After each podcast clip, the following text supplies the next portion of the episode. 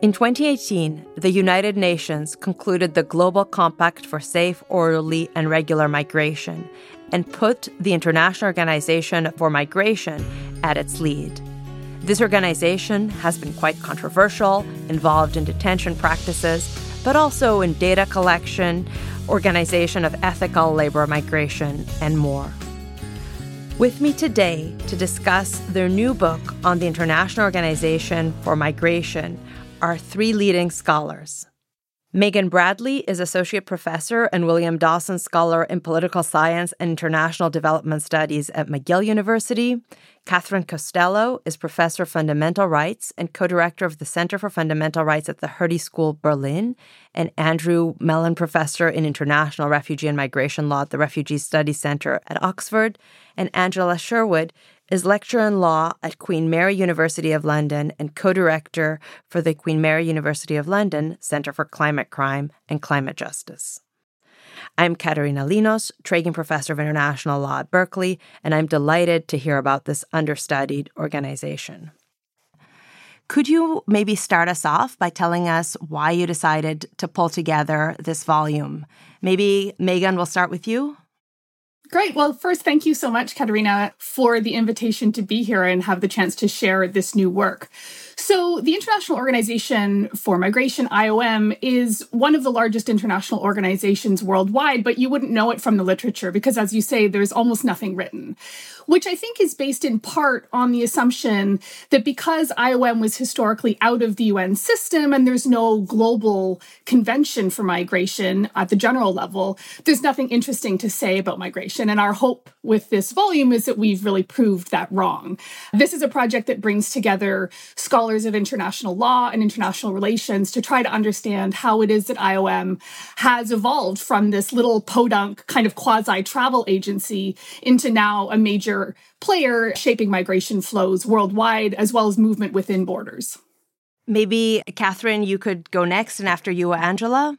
Yeah, thanks, Katerina. So, in terms of my own interest, working in the Refugee Studies Centre in Oxford, obviously UNHCR is, you know, one of the main focuses of scholarship in refugee studies. But at the same time, when, for example, we invited practitioners to Oxford or the RSC hosts an amazing summer school for mid career practitioners, I would encounter people who worked for IOM and in such diverse roles and also in such contexts in which human rights were clearly at stake. And I found this really fascinating and also really troubling, to be frank. Occasionally, you know, meeting people who were involved in immigration detention practices. And then over time, really learning more about the very diverse and different roles that IOM played. So when I was applying for an ERC grant, and this book is part of this wider project, RefMig, I really wanted to, to actually do an edited collection for this particular reason of the interdisciplinarity that Megan mentioned, that really getting IOR and legal scholars together, ideally people who are conversant in both disciplines, but also to get people to look at its very different areas of activity. Because what I tended to find in migration studies and refugee studies were very fascinating and often very troubling, single sited empirical studies of IOM practices.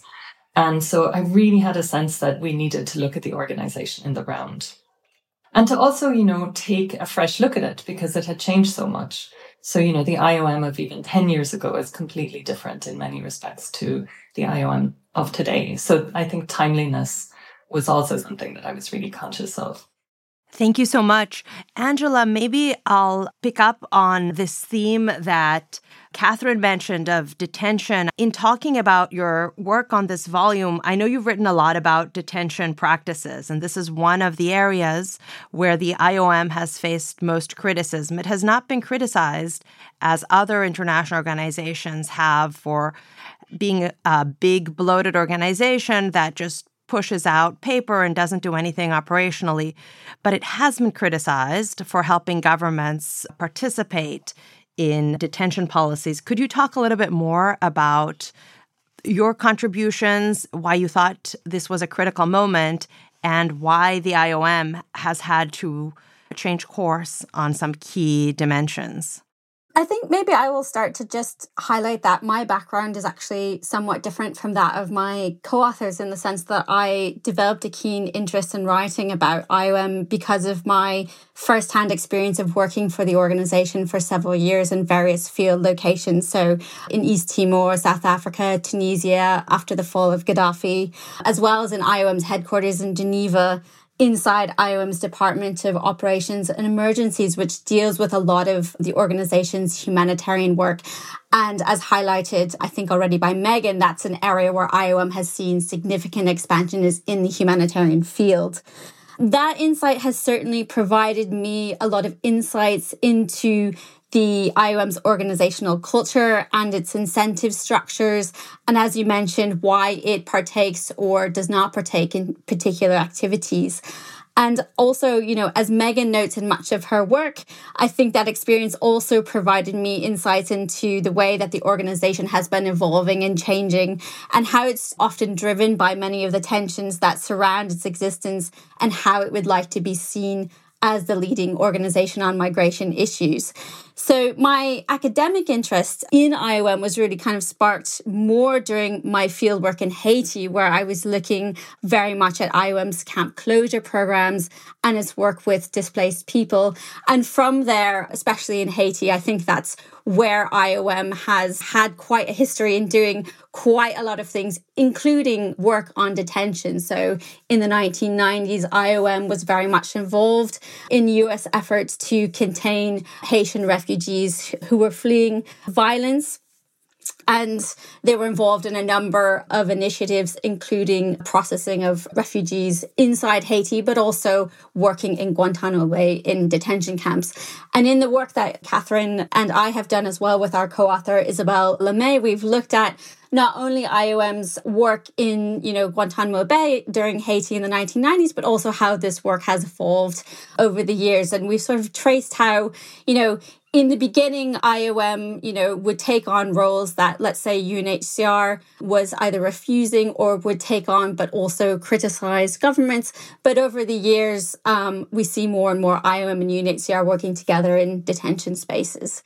I think Cathryn might want to add a bit more on on the detention part of it.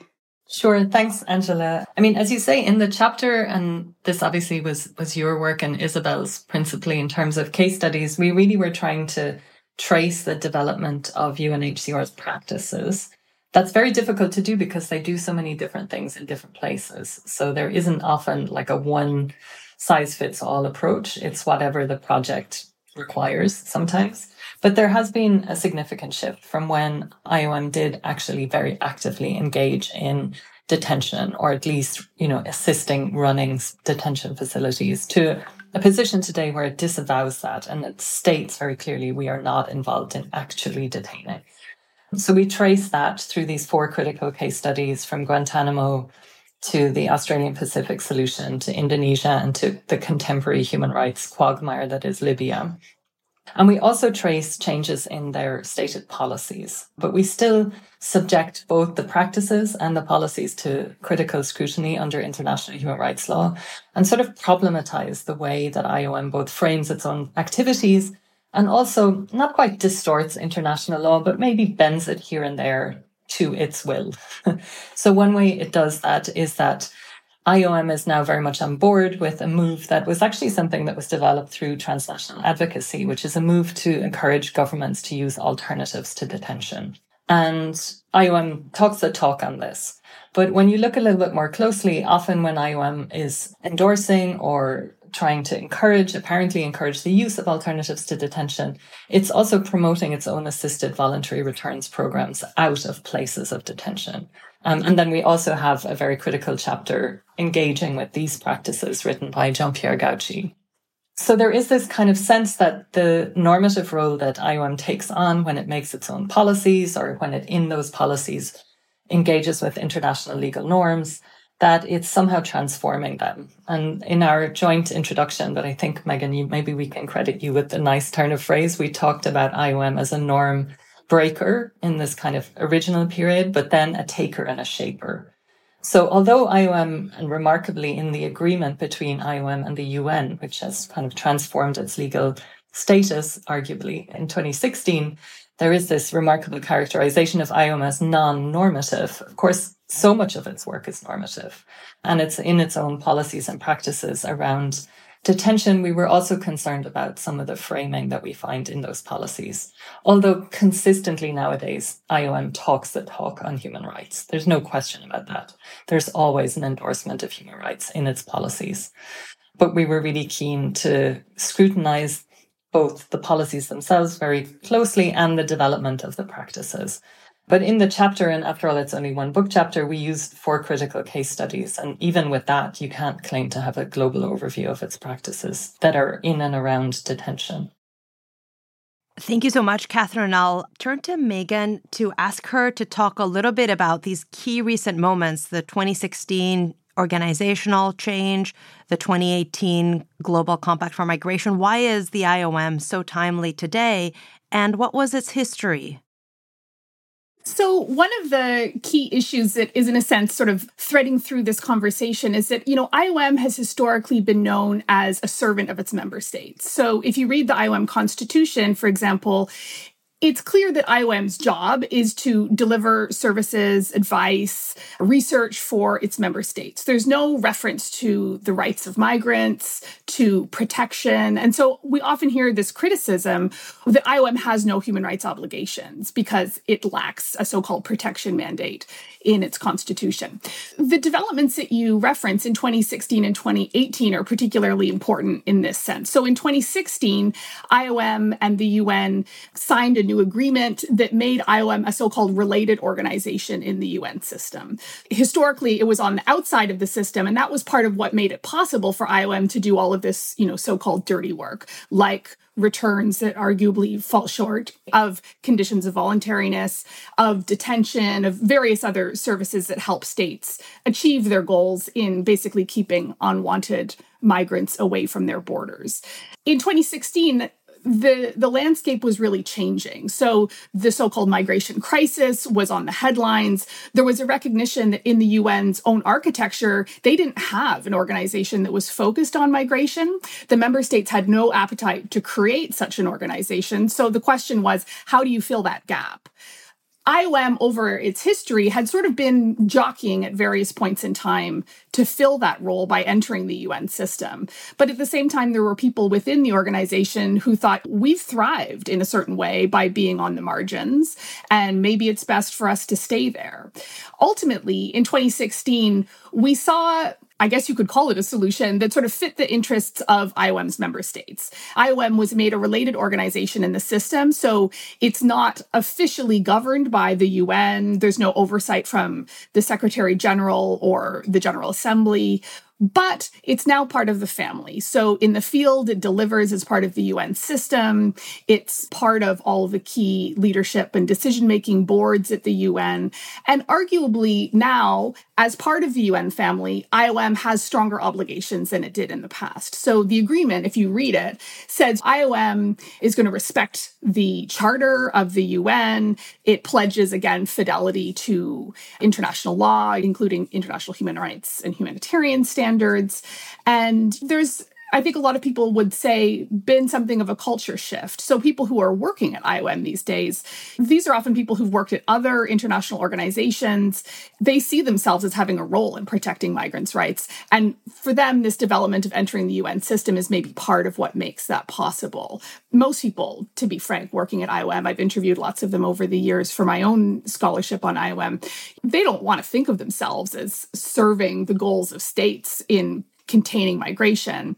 They're hoping to make this organization something that's more supportive for migrants' rights. But the question is like how do you actually do that in the context of an institution like IOM that has this very still a very traditional setup and a role where all of their money comes through so-called project-based financing. So IOM doesn't receive core funding from its member states at a large scale in a way that organizations like UNHCR would.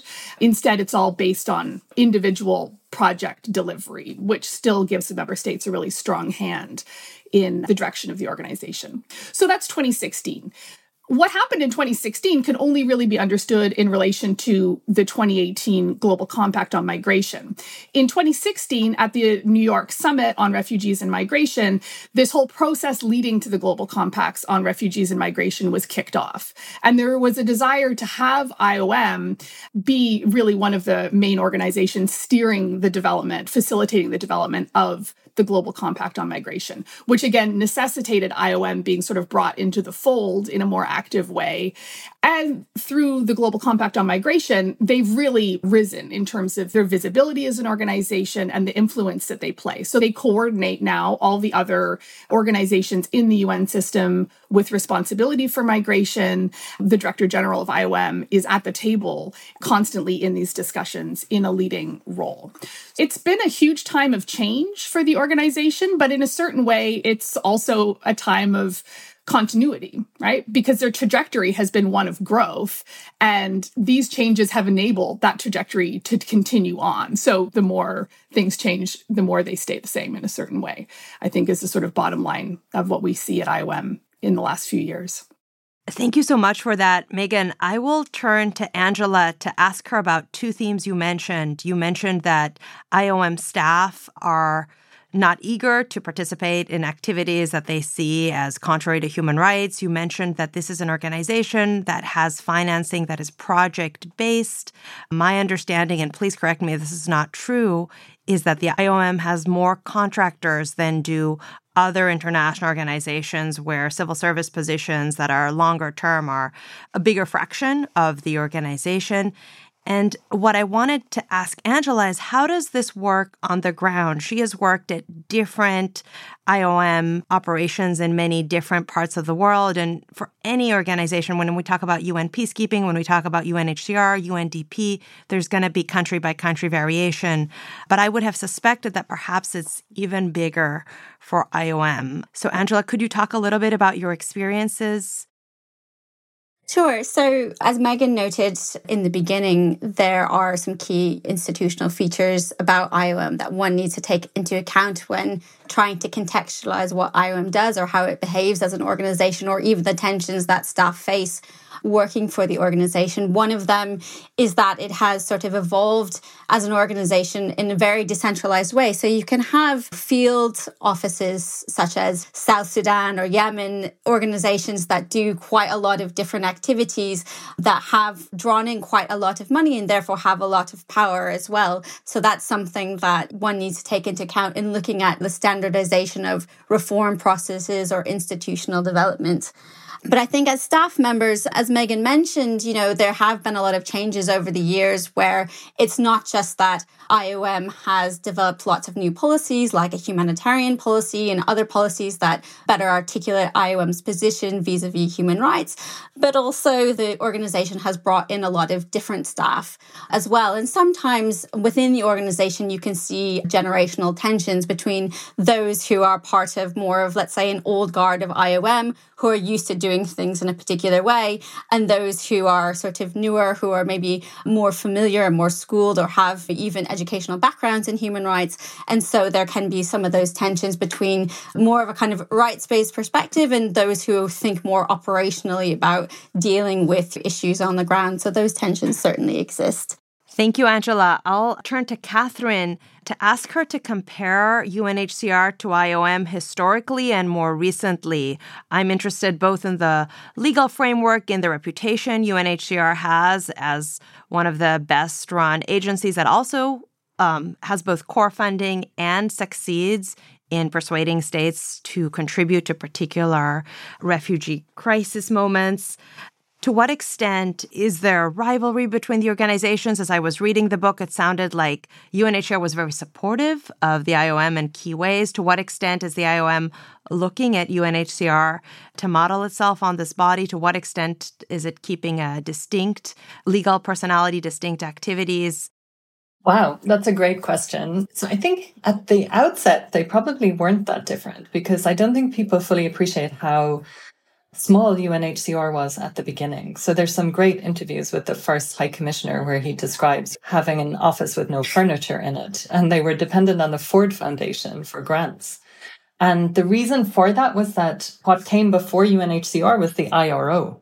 And the IRO was the largest transport company in the world. The IRO transported Europe's displaced people all around the world at great expense. And so when the IRO was disbanded, as far as I know, the ships were actually given to ICEM, but Megan might be able to correct me if I'm wrong, or some of them were leased. But if you look at IRO materials, you'll find pictures of the ships trying to induce Europeans to go to somewhere in the New World, to Latin America or Australia for a better life. So UNHCR started very small and ad hoc and with an understanding of protection that was formal and legal, not beds and blankets, and not ensuring that a refugee enjoys all of her human rights. So, in fact, the idea of a protection mandate has completely changed over time, where now in the book, we endorse this much wider idea of protection, which is an IO taking on a particular protection mandate, meaning that it has a particular population for which it has a particular type of responsibility. But a lot of humanitarian organizations within and outside the UN system then take on aspects of that protection mandate. So the World Food Programme says food is an aspect of people's human rights. This is part of a protection mandate. So there's been a real shift in terms of UNHCR's self understanding and also massively in terms of its activities as well. So the UNHCR that we sort of understand these days, which is large, operational, but also legal and has a formal mandate, obviously in its own statute, but also deriving from the legitimacy of the Refugee Convention, extremely widely ratified. That's a UNHCR that has evolved to become that. I think the evolution of IOM is very different because, as Megan mentioned, it starts really small and operational as a little travel agency for kind of the leftovers, the leftover displaced people in Europe. And then for quite a while was pejoratively referred to by UNHCR as its travel agency because when UNHCR was involved in resettlement, even in the era of mass resettlement, or nowadays when resettlement is just very relatively small numbers of refugees, IOM assists in the travel side of that. So IOM really had to develop its own self understanding about which activities it wanted to be involved in. And I think this is why this focus on IOM in, in an era of expansion is part of what we're doing in the book.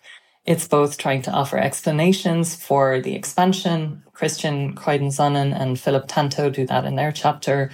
And Nina Hall does it in relation to climate change and migration, where IOM has to make a decision about what to do. They've evolved very differently. I think where IOM has always really been distinctive until relatively recently was a self understanding that it was principally about doing things on the ground. Yeah, that it wasn't really about law or obligations or telling states what to do. So I think that self understanding and the fact that that has shifted is precisely why the book is so timely. Sure. Just to pick up the example of Nina Hall's chapter in the book. So she focuses on the question of migration and displacement in the context of climate change, using this as an example to show how IOM has really tried to build out its mandate and expand by drawing on different forms of authority. So it has this incredible field presence, this reputation for getting things done logistically, being good value for money for its member states. But it's tried through working on issues like climate change to be more than that. So Nina shows how, for example, they've really developed this massive research base on climate change and migration. They've become one of the main experts in the international system on the interface of those issues. They've used that to sort of create convening power. So they bring states and other stakeholders together to talk about this issue. And in this way, you know, we see it becoming influential, not just in terms of loading people onto trucks in the field, but also in state capitals, in the headquarters of other international organizations. They've become more and more powerful. And I think she does a great job of showing how that's happened. Thank you so much for that, Megan. Let me ask a small point. In the volume, you emphasize that the IOM is collecting data. And when I was reading the Global Compact, data collection seemed to be like the first thing that is mentioned. How does that matter? I understand how legal rights and obligations matter. I understand how budgets matter. But what about data collection? How does that impact policy expertise? Yeah. So one of the contributors to the book, and Kosh does a great job of showing how IOM's role in the so-called datafication of migration has expanded and the really key role that IOM has played in that. I mean, I think the bottom line here is that if states want to manage migration as a global governance challenge, there's this notion that you need to understand what that issue is. You have to know where people are going, how many people are involved, what are the routes and trajectories. And so there's this mania right now now for collecting data on migration often very intimate and personal data about why people have fled their homes, who they have with them, the routes that they have traveled on. So, because IOM is this field based organization, they have become one of the main data brokers, which is what Anna shows in her work, in particular, focusing on this tool called the DTM, the Displacement Tracking Matrix. It rolls this out in a whole variety of contexts around the world. And it's now one of the main field based sources of data, particularly in emergency situations. Data is power in a lot of ways. So, if you're the source of data and no one else has data, that could replace what you have on offer you become the sort of the expert in the room. You become the organization in whom others have to go to for that data in order to bring in more projects in order to raise an issue in the media.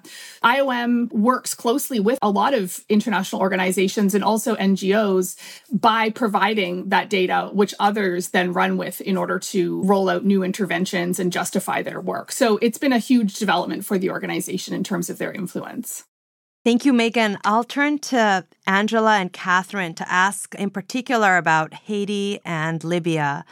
On the one hand, IOM practices were widely criticized. On the other, what worries me at present is that nobody wants to touch Haiti. Nobody wants to touch Libya. They are, Haiti in particular, really sore spots for international lawyers, really embarrassing for the UN. But is the alternative standing aloof and allowing gangs to take over these governments?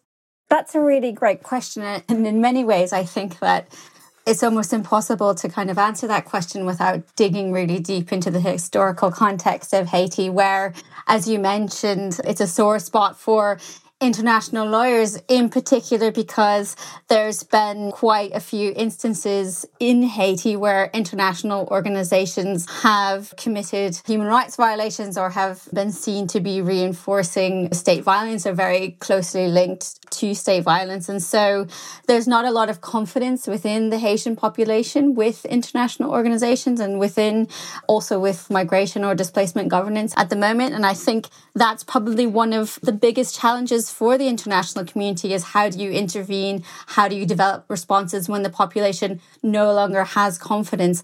And they no longer have confidence because humanitarian interventions have been going on in Haiti since 1915. So I think for those kinds of questions, it's almost impossible to answer them without looking at kind of the deep historical roots of those interventions and also the ways that they've often worsened the situation rather than, you know, helped people.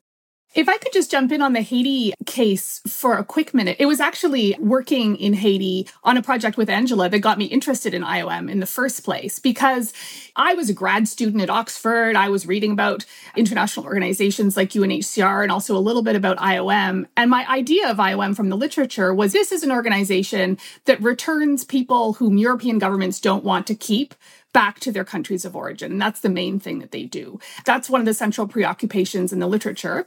And I share the ethical concerns that are associated with that. But showing up in Haiti, I saw IOM running enormous camps for internally displaced people, involved in disaster risk reduction activities, involved in the governance of the border between Haiti and the DR, all sorts of different kinds of activities, especially in the humanitarian sector, which were not what I had in mind in terms of what IOM was all about. And so it really got me thinking about, well, what is going on with this organization? Like, why are they here and doing this kind of work?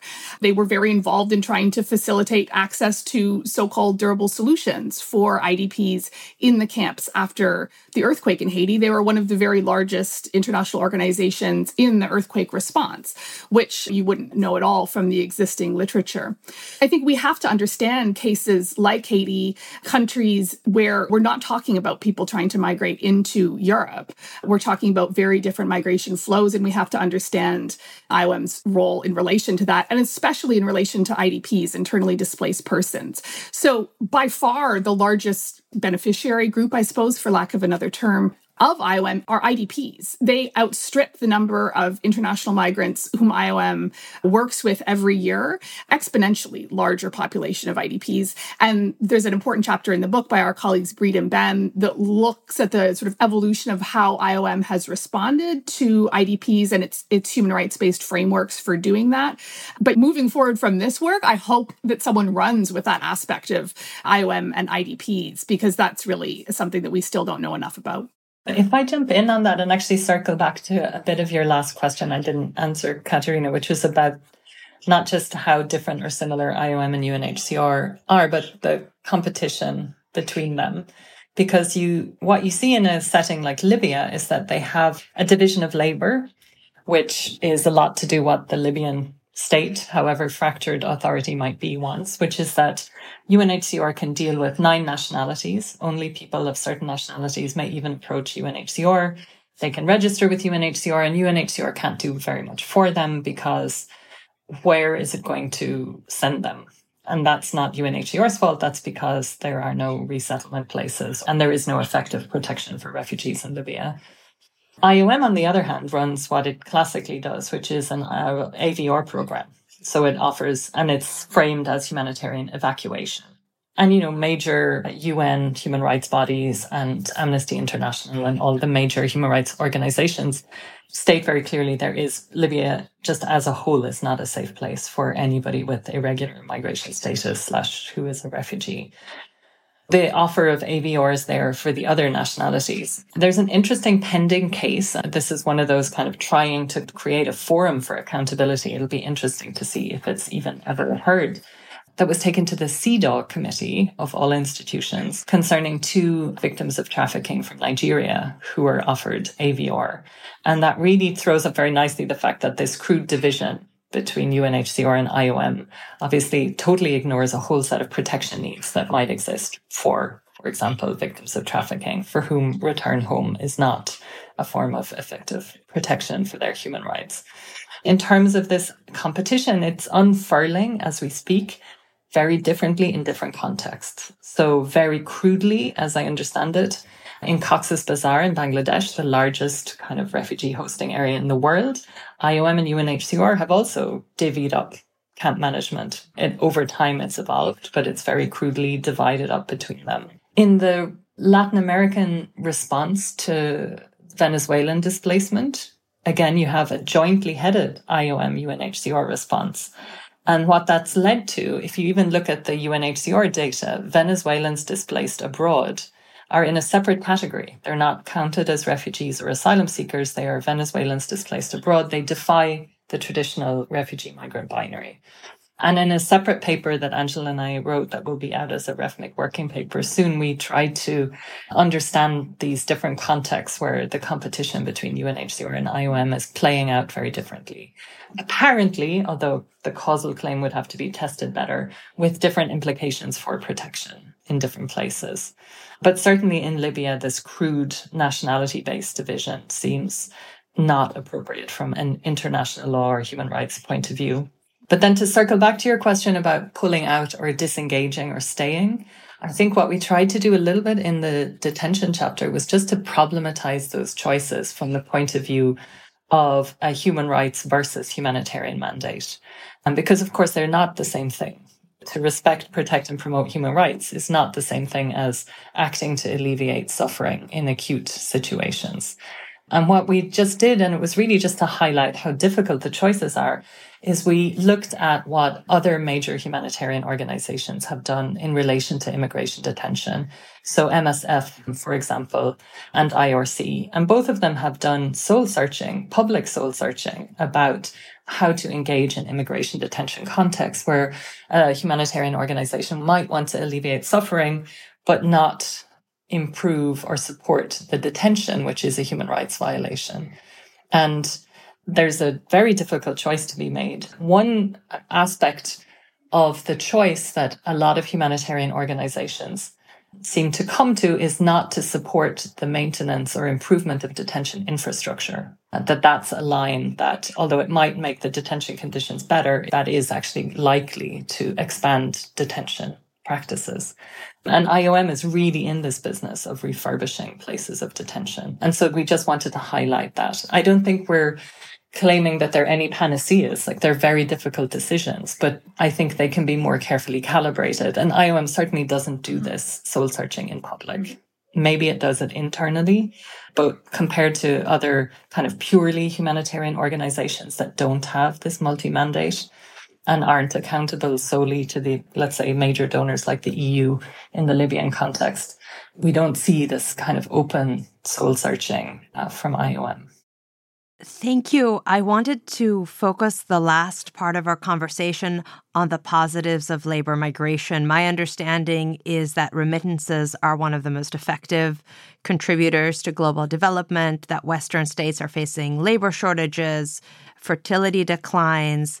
To what extent is IOM working to encourage orderly migration, working with the International Labor Organization to set standards to make sure that worker rights are respected and that those pathways are becoming more available. To start off on that, the question of IOM having a role in setting normative standards in relation to orderly migration it's a thorny one in a certain way because in the agreement from 2016 through which IOM entered the UN system, its member states explicitly identify IOM as a so called non normative organization. So, what does that even mean? This is not a legal term of art, and it's not a term that's actually come up in discussions of IOM a lot in the past. But in doing interviews for this project, what I've heard from people who are involved in the negotiation of that is that this is a term that basically means look, we don't want IOM to be another ILO. We don't want it to be setting binding standards to which we then have to be held to account. We want this to be a more flexible, boots on the ground kind of organization. So there's a tension there because they have this sort of formal designation, but they also do convene a lot of important conversations around standard setting around, you know, precisely these issues. And they do do some work with the ILO. One of the chapters in the book by our colleague Janie Chuang really addresses this role in relation to IOM's role in ethical labor recruitment. And Angela, you're probably well positioned to talk about that a bit further. Yeah, I think your question is very interesting because, as Megan mentioned earlier, there are many overlooked aspects of IOM's role and IOM's evolution. And we've been talking about UNHCR for quite some time now, but very rarely do people look at some of the overlaps and tensions that are created between the IOM and ILO relationship. And that tension really comes out in one of the chapters of the book that Megan mentioned here by Janie Chuang, where she examines the impact of IOM's interventions on labor governance and migrant protection. And in particular, she looks at IOM's development of ethical recruitment policies, but also she undertakes a very comprehensive assessment of IOM's international recruitment integrity system, which is called IRIS. And the IRIS system is a voluntary certification scheme which has been designed by IOM to encourage labor recruiters, those who are involved in recruiting migrant workers to work overseas, to adopt a set of ethical recruitment standards, which is known as the IRIS standard. And what's really done in this chapter is raising, I think, two crucial concerns about IRIS and IOM's involvement in ethical recruitment that speaks to some of the themes of the book as IOM as a norm taker and shaper. On the one hand, she points out that while the IRIS standard draws upon applicable laws and professional codes of conduct, with relation to ethical recruitment, some of IOM's initiatives that are related to this process have tended to stress soft law approaches to addressing problems of ethical recruitment, like recruitment abuse or charging high fees for recruitment, rather than binding labor regulations, which is in turn seen to sort of favor state approaches to ethical recruitment. And the other issue that she draws attention to, which is really interesting, is the role of IOM's IRIS system in promoting the privatization of labor governance. So, by handing over the audit of labor recruitment agencies to private third party audit companies, which is IOM's model here with IRIS, it allows states to relinquish their regulatory responsibilities in this area. And so what she sort of points out here is that, you know, we don't often think about IOM as an actor in ethical recruitment. We don't really think about the IOM ILO relationship. But if we sort of pay attention here, it would seem to reflect a lot of broader themes and trends in IOM's approaches where migrants' rights and protection concerns are being recognized by IOM and they are being integrated into IOM's approaches, but they often fall short in sort of effectively safeguarding those rights and practices. And that's the point that she sort of drives home with her analysis of how the IRIS system promotes the privatization of labor governance. Thank you so much, Angela. I've loved this conversation and we're running out of time. So I wanted to go to each of you to ask for a closing thought, perhaps something that you learned that was very, very surprising in doing all of this research, perhaps a key takeaway point that listeners should keep in mind when it comes to the IOM, perhaps some chapter that we just didn't get to. So maybe I'll start with you, Megan, and then go to Angela and then to Cathryn on a closing story or closing remark. Well, I think the one takeaway that I hope readers and listeners would bring from this is that IOM is an actor that we have to take seriously, and we have to take it seriously as a human rights actor, as an actor with human rights responsibilities. Too often we keep hearing reiterated in the literature this idea that IOM has no human rights obligations because it doesn't have a protection mandate. I think part of the value of bringing lawyers and IR people together is that we've hopefully been able to show that legally, politically, that's incorrect. And if we really want to understand this organization and its role, which is important for migrants themselves, then we have to put that mistake to bed and move forward in a more up to date manner.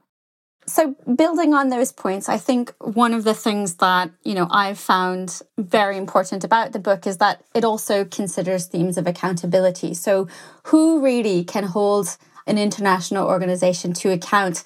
And what do those different pressure points look like? And how can sort of accountability be layered or reinforced between different types of actors? And one of the chapters that i really enjoyed working on was with megan which is on civil society actors and holding iom to account. And i think what was quite surprising in working on that chapter was just how little attention iom gets from prominent human rights organizations like amnesty international or human rights watch when a lot of the other literature on IOM has sort of assumed that these organizations are quite critical of IOM and that they pay close attention to what IOM does, this chapter and this research really sort of reveal that IOM is not really on the radar. And in fact, these organizations, civil society organizations, pay a lot more attention to UNHCR and for particular reasons. And so I think that thinking about accountability and how international organizations more broadly can be held accountable, especially when they start like IOM is doing is making more commitments about their position on human rights. What does that really look like in practice? Cathryn, you have the final word. I think Megan and Angela have really done an excellent job. Maybe I'll just conclude by saying the book has really come together in a very collaborative way. So I'm really grateful for that collaboration and that it sort of bore fruit because there was a long gestation period and a pandemic. and so I suppose just to acknowledge that, we've ended up with a book that has 15 authors and also a wonderful foreword written by Tendayi Achiume. And actually in her foreword, she really tries to plot an agenda for future research. So because I do feel like this is the beginning, both historically, and Megan has started to do this also to look into how IOM is imbricated with racialized migration control, both in keeping certain people out and also moving white people to apartheid South Africa. I think in the foreword, she really pushes us to think even more deeply about IOM and questions about global justice. Thank you so much for listening to this episode of Borderlines.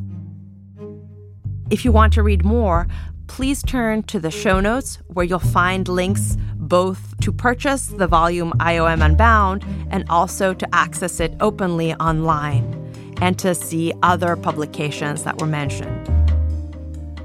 If you want to listen to a related Borderlines episode, please turn to episode one, where professors Tendayi Achiume, Seth Davis, and Jaya Ramji-Nogales discuss how states share responsibility for refugees.